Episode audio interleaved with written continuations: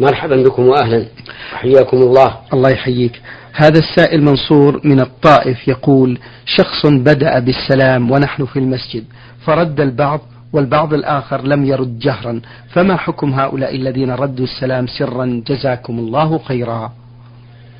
الحمد لله رب العالمين وصلى الله وسلم على نبينا محمد وعلى آله وأصحابه ومن تبعهم بإحسان إلى يوم الدين. آه، لم يبلغني سنة خاصة في أن من دخل المسجد يسلم سلاما عاما.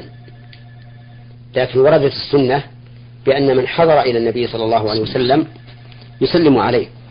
كما في حديث الرجل الذي دخل المسجد فصلى صلاة لا يطمئن فيها ثم جاء فسلم على النبي صلى الله عليه وعلى آله وسلم فرد عليه السلام وقال ارجع فصلي فإنك لم تصلي. والحديث مشهور ويسمى عند العلماء حديث المسيء في صلاته. لكن لو سلم حين دخل المسجد وانتهى إلى الجالسين فهذا قد يقال إنه مشروع بناء على العمومات. نعم. وفي هذه الحال يجب أن يرد أن يرد عليه أحد الحاضرين ردا يسمعه لقول الله تعالى وإذا حييتم بتحية فحيوا بأحسن منها أو ردوها والرد الذي لا يسمع لا يفيد ولا تحصل به الكفاية. وعلى هذا فالذين ردوا عليه حصلت بهم الكفاية فلا حاجة إلى أن نرد الجميع. بل قد نقول إن رد الجميع غير محبوب لأنه قد يكون بعض الناس يصلي فيشوش عليها الرد من الجميع. نعم. بارك الله فيكم. يقول ما هي فوائد قراءة آية الكرسي وآخر آية في سورة البقرة؟ عند الخروج من البيت أريد من فضيلتكم إجابة. ليس في هذا سنة حتى نقول ما هي الفوائد؟ فلا يسن للإنسان إذا خرج من بيته أن يقرأ آية الكرسي أو الآيتين اللتين في آخر سورة البقرة؟ نعم. هذه السائلة تذكر بأنها شابة معاقة وقد تقول انتهيت من المرحلة المتوسطة وأرغب في العلم الشرعي بأسرع وقت لذلك فإنني أفكر بترك الدراسة وذلك لسببين. الأول طلب العلم الشرعي والثاني لشدة الإعاقة بي حتى لدرجة أنني أتعب تعبا شديدا في الذهاب إلى المدرسة. وأنني في حيرة من أمري فالبعض من إخواني يقولون اترك الدراسة لترتاحي وتريحي غيرك. والبعض يقول أكملي لكي تدخلي كلية الشريعة وتحصلين على العلم الشرعي الذي تريدين. فما مشورتكم يا فضيلة الشيخ؟ إن مشورتي أن تتفرغي لطلب العلم الشرعي وهو حاصل والحمد لله اليوم بالاستماع إلى الأشرطة من العلماء الموثوقين في علمهم وأمانتهم. دون أن تكلفي نفسك وتكلفي غيرك. هذا ما أراه. فاستعيني بالله عز وجل واحرصي على مراجعة العلوم الشرعية من أفواه العلماء بواسطة الهاتف أو باستماع الأشرطة أو الرسائل والكتب المفيدة. ونسأل الله تعالى أن يثيبك ويأجرك على ما أصابك وأن يجعل ذلك رفعة في درجاتك وتكفيرا لسيئاتك. جزاكم الله خيرا. تقول إنني يا فضيلة الشيخ آه، كثيرة القسم وقد قرأت في مقرر التوحيد للصف الثالث المتوسط بأن كثرة القسم يؤدي إلى الشرك الذي ينافي كمال التوحيد.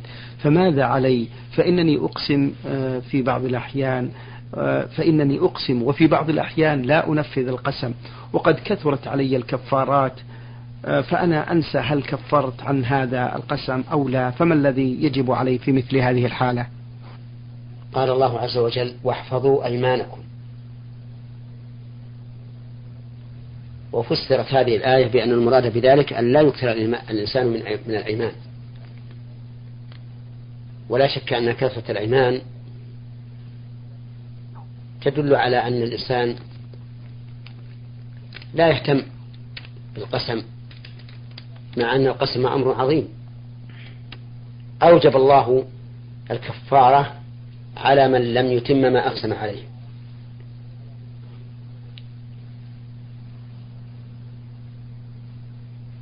وعلى هذا فإننا ننهى هذه السائلة عن كثرة الحلف. ثم نقول إذا كان كثرة الحلف يجري على اللسان بلا قصد فإن الإنسان لا يؤاخذ عليه. لا إثما ولا كفارة وذلك لأنه يجري على اللسان بلا قصد. وقد قال الله عز وجل لا يؤاخذكم الله باللغو في أيمانكم ولكن يؤاخذكم بما كسبت قلوبكم وفي الآية الثانية ولكن يؤاخذكم بما عقدتم الأيمان فدل هذا على أن كثرة اليمين الذي يجري على اللسان بلا قصد مما عفى الله عنه والحمد لله رب العالمين. وإني أنصح هذه السائلة وغيرها بأن يقرنوا بأيمانهم إن شاء الله.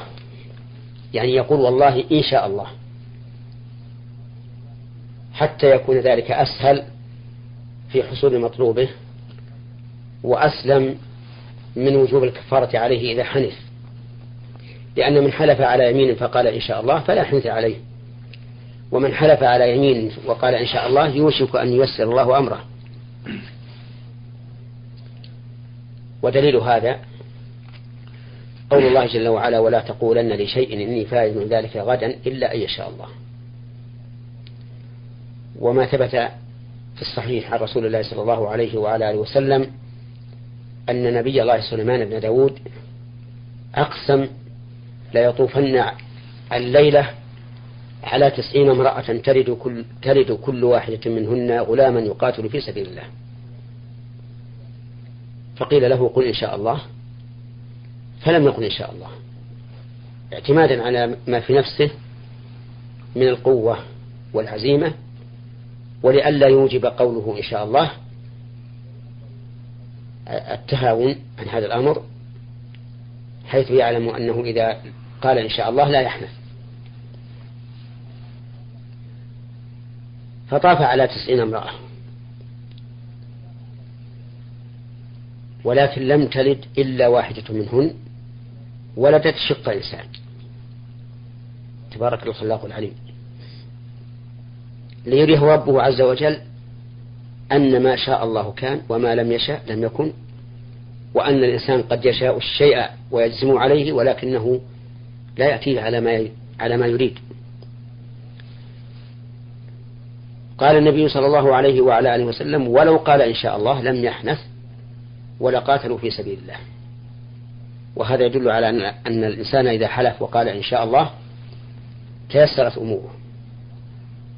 أما كونه إذا حلف وقال إن شاء الله فلا, فلا يحنث لو خالف ما حلف عليه فلأن النبي صلى الله عليه وسلم قال من حلف على يمين فقال إن شاء الله فلا حنث عليه أو قال لم يحنث.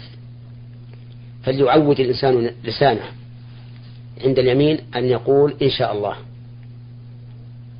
حتى إذا لم يكن الأمر على ما أراد سلم من من الكفارة ولا ولا ولا حرج أن يقولها جهرا كما جهر بيمينه أو يقولها سرا. بحيث لا يسمعها الآخر. نعم. بارك الله فيكم. ننتقل إلى رسالة السائلة نون عين من جمهورية مصر العربية وتقيم الآن في المملكة. تقول هذه السائلة بأنه كانت لي أمنية أرجو أن تتحقق من الله عز وجل وقد نذرت لها العديد من النذور لتتحقق وكنت أذهب إلى مساجد أولياء الله الصالحين وأنذر هناك كذلك.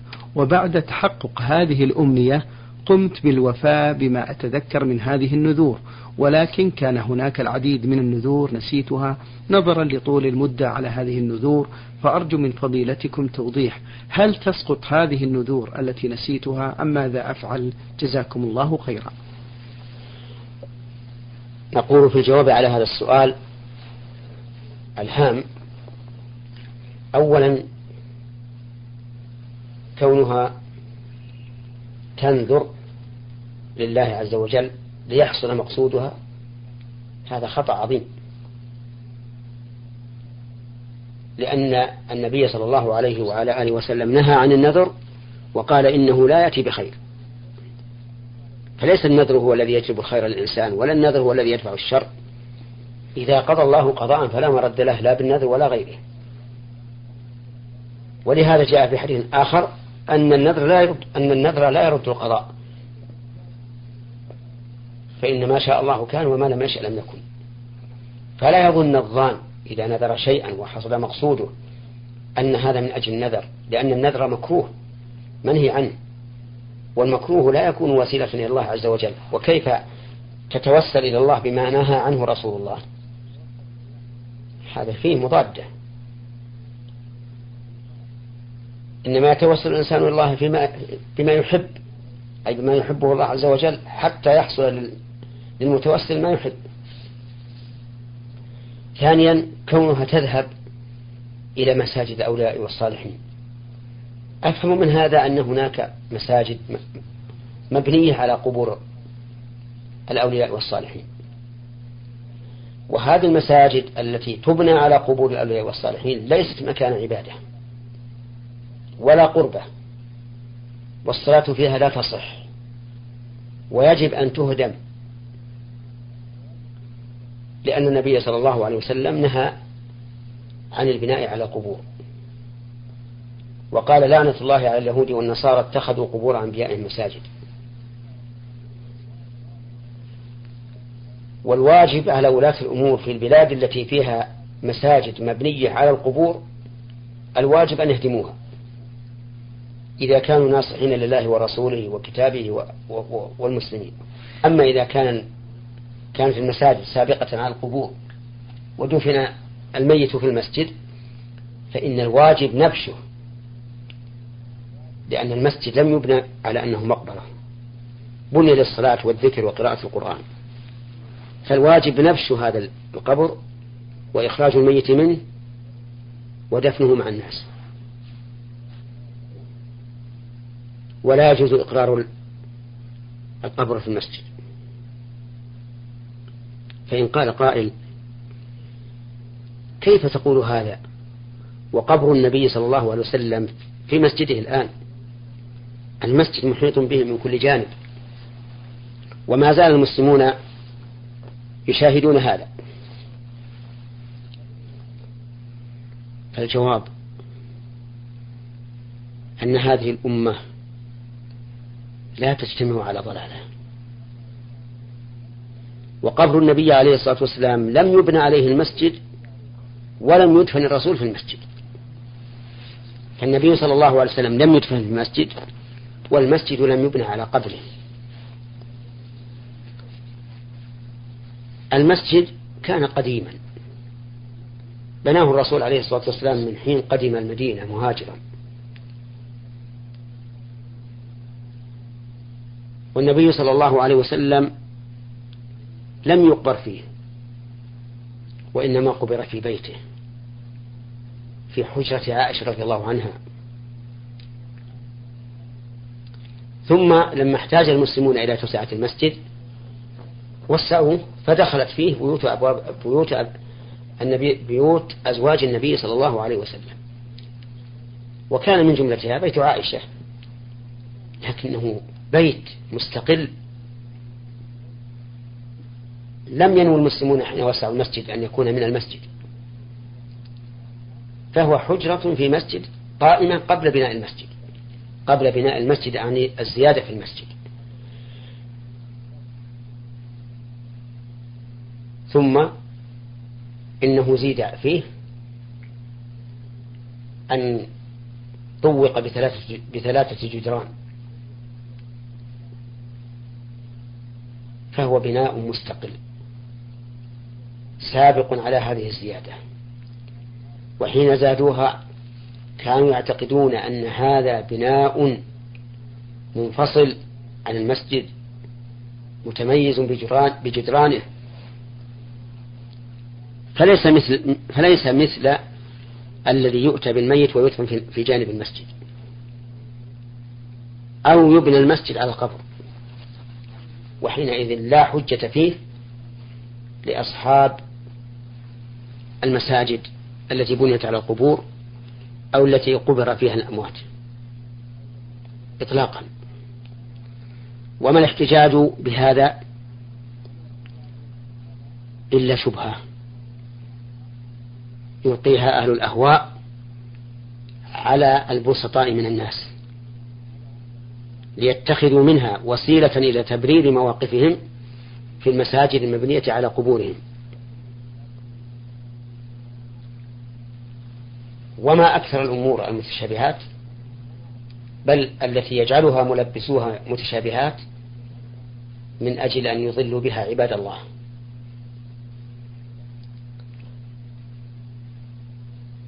هاتان مسألتان مهمتان في الجواب على هذا السؤال. أما المسألة الثالثة وهي أنها لا, لا تعلم النذور التي نذرت فلا يجب عليها إلا ما علمته. لأن الأصل براءة الذمة فما علمته من النذور وجب عليها الوفاء به وما لم تعلمه فإنه لا يجب عليها لأن الأصل براءة الذمة إلا بيقين. ولكنني أكرر النهي عن النذر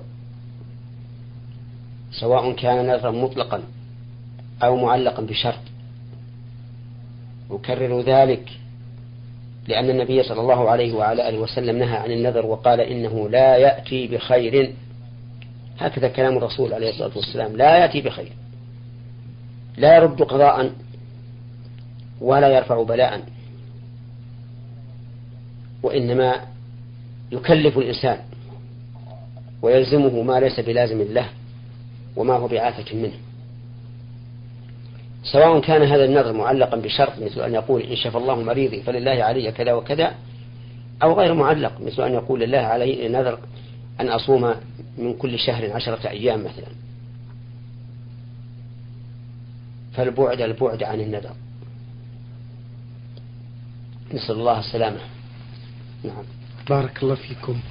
السائلة تقول بأنني كنت أقوم بإعطاء الدروس الخصوصية نظرا لأنني مدرسة وكنت لا أعتقد أنها حرام لأن معظم المدرسين يفعلون ذلك. أما الآن فقد تأكدت بأنها لا تجوز وندمت على ذلك. ولكن هل المال الذي جمع من هذه الدروس حرام أم لا؟ وما السبيل إلى التوبة؟ هل تكفي لتطهيره أي لتطهير المال؟ وإن كان حراما فكيف أتصرف فيه خاصة بأن هذا المال وضعت عليه راتبي من آه، الرواتب السابقة طول المدة فكيف لي التخلص من ذلك مأجوري؟ من المعلوم أن هذا العمل المحرم ليس محرما شرعا في حد ذاته. لكنه محرم لأمر ولاة الأمور لنهي ولاة الأمور عنه. لكنه محرم لنهي ولاة الأمور عنه. وهذا العوض الذي أخذته السائلة قد أدت مقابله إلى المتعلمين فهي أعطت عوضا وأخذت عوضا. وإذا تابت إذا تبين لها أمر ثم تابت فما اكتسبته حلال. ولا يلزمها أن تتصدق به لقول الله تبارك وتعالى فمن في في المعاملين بالربا فمن جاءه موعظة من ربه فانتهى فله ما سلف وأمره إلى الله. فلتهنأ بهذا المال الذي اكتسبت ولتعلم أنه لا شبهة فيه ولا إثم عليها فيه. طيب. بارك الله فيكم. تقول السائلة كان لزوجي صديق له يعمل سائق عند أحد الأثرياء وكان هذا الرجل الثري يذبح العديد من الذبائح لتوزيعها على الفقراء. فكان هذا السائق يأتي لنا ببعض اللحوم ويقول بأنه لا يجد من يعطي لهم هذه اللحوم رغم أن حالتنا المادية ميسرة.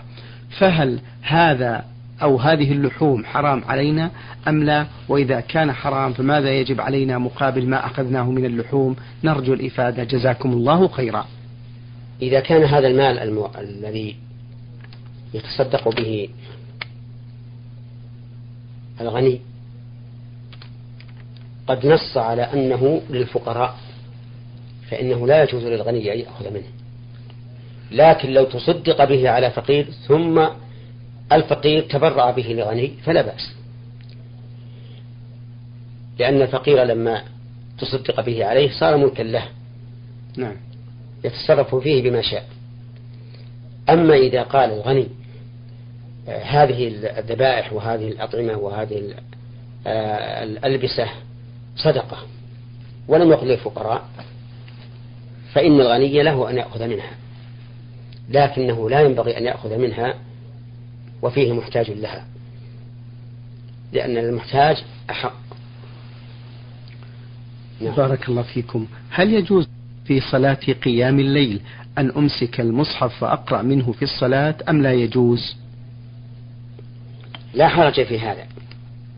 أي يجوز للإنسان أن يقرأ في الصلاة من المصحف؟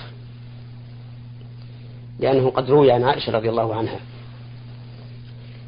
ولأن الإنسان محتاج إلى ذلك. ولا فرق في هذا بين الفريضة والنافلة حتى لو فرض أن الإمام لا يحفظ ألف لام تنزيل السجدة وهل أتى على الإنسان وأراد أن يقرأ من المصحف في صلاة الفجر يوم الجمعة فلا بأس في هذا.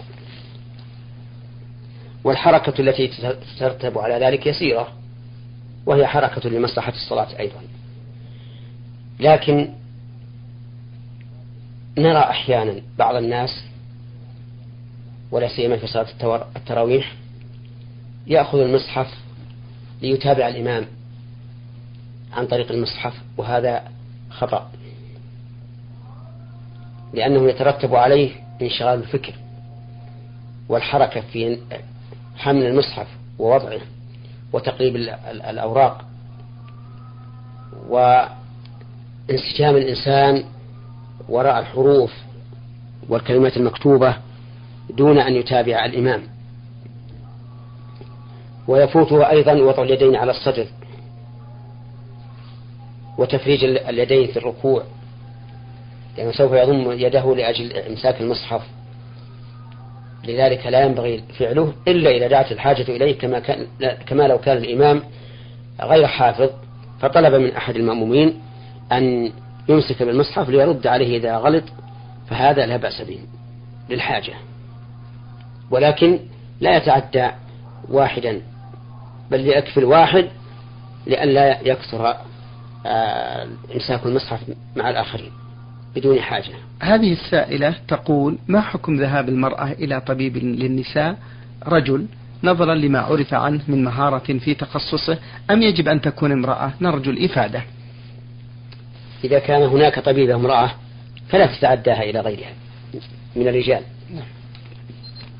وأما إذا لم يكن طبيبة حاذقة وخشية أن تلعب بها هذه الطبيبة وذهبت إلى طبيب حاذق فلا بأس لكن بشرط أن يكون معها محرم. لأنه لا يجوز للإنسان أن يخلو بامرأة لا طبيب ولا غيره. نعم. السائل محمد عسيري من أبها يقول ذهبنا للعمرة في نهاية شهر رمضان الماضي وأحرمنا من الميقات ثم توجهنا لمدينة جدة لغرض ترك بعض أفراد العائلة هناك. وقبل أن نتوجه لقضاء العمرة وصلنا خبر بوفاة أحد الأقارب لنا بالمنطقة التي قدمنا منها. وعند ذلك لم نتمالك أنفسنا وقمنا بخلع الإحرام. والاتجاه فورا حيث ذهبنا لحضور الدفن والعزاء. لذا نود من فضيلتكم الحكم في ذلك وماذا يجب علينا؟ الواقع أن هذا السائل أخطأ خطأ عظيما حيث فسخ الإحرام بدون أن يسأل أهل العلم. وقد قال الله تعالى وأتموا الحج والعمرة لله. وهذا وهذا الرجل فسخ الإحرام بدون ضرورة. إذ أنه إذا مات أحد لهم في قريتهم فهل إذا توجهوا إليه يرجع حيا؟ أبدا لا يرجع حيا. إذا ما الفائدة؟ والمسألة الساعات. بل دون دون الساعة. هم سوف يتجهون من جدة إلى مكانهم بل إلى بلادهم. مارين بمكة لأنه أتى من المنطقة الجنوبية. نعم. والعمرة نقدر أنها استوعبت ساعتين للزحام. فلماذا لم يبقى ولا إحرامهم ويمر بمكة ويطوف ويسعى ويقصر وهم ماشيين؟ فالواجب على هؤلاء أنه لما بلغهم وفاة قريبهم أو صديقهم أو من يريدون أن يحضروا جنازته الواجب عليهم أن يستمروا في نسكهم وأن يكملوا ويغادر وليس إلا طواف وسعي وتقصير. وأما فسخ العمرة فهم آثمون به وعليهم الآن أن يلبسوا ثياب الإحرام وأن يتجنبوا جميع محظورات الإحرام وأن يذهبوا إلى مكة ويقضوا العمرة طوافا وسعيا وتقصيرا. لأنهم ما زالوا الآن في إحرام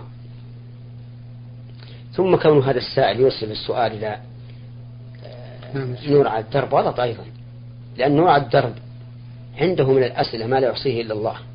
فمتى يأتي دور سؤاله؟ وربما يضيع. فكان من من من الأوفق والأحسن والأبرز الذمة أن يسأل أحد العلماء الذين في بلده أو غيرهم حتى ينهي الأمر بشدة آه، بسرعة. نحن لا ندري الآن. هذا السؤال كما سألتك وقلت ليس فيه التاريخ. نعم. ربما كان أسأله في بعد عيد الفطر مباشرة. نعم. ما ندري. ولم يأتي الدور إلا الآن. صحيح. وإني لا أرجو أن يكون هذا الرجل الآن قد تخلص من هذه المشكلة وسأل العلماء وأفتوه بما نرجو الله تعالى أن يقبله. بارك الله فيكم. نختم هذا اللقاء بسؤال لهذه السائلة. تقول زوجي يعمل في شركة في المملكة وصاحب هذه الشركة يقيم مخيمات للحج كل عام وأنا وزوجي نحج على نفقة صاحب العمل رغم أن حالتنا المادية ميسرة. هل يجوز هذا الحج أم لابد أن يكون الحج على نفقتنا؟ أرجو الإفادة. إذا أذن صاحب الشركة بذلك فإنه جائز. شكر الله لكم من فضيلة الشيخ وبارك الله فيكم وفي علمكم ونفع بكم المسلمين.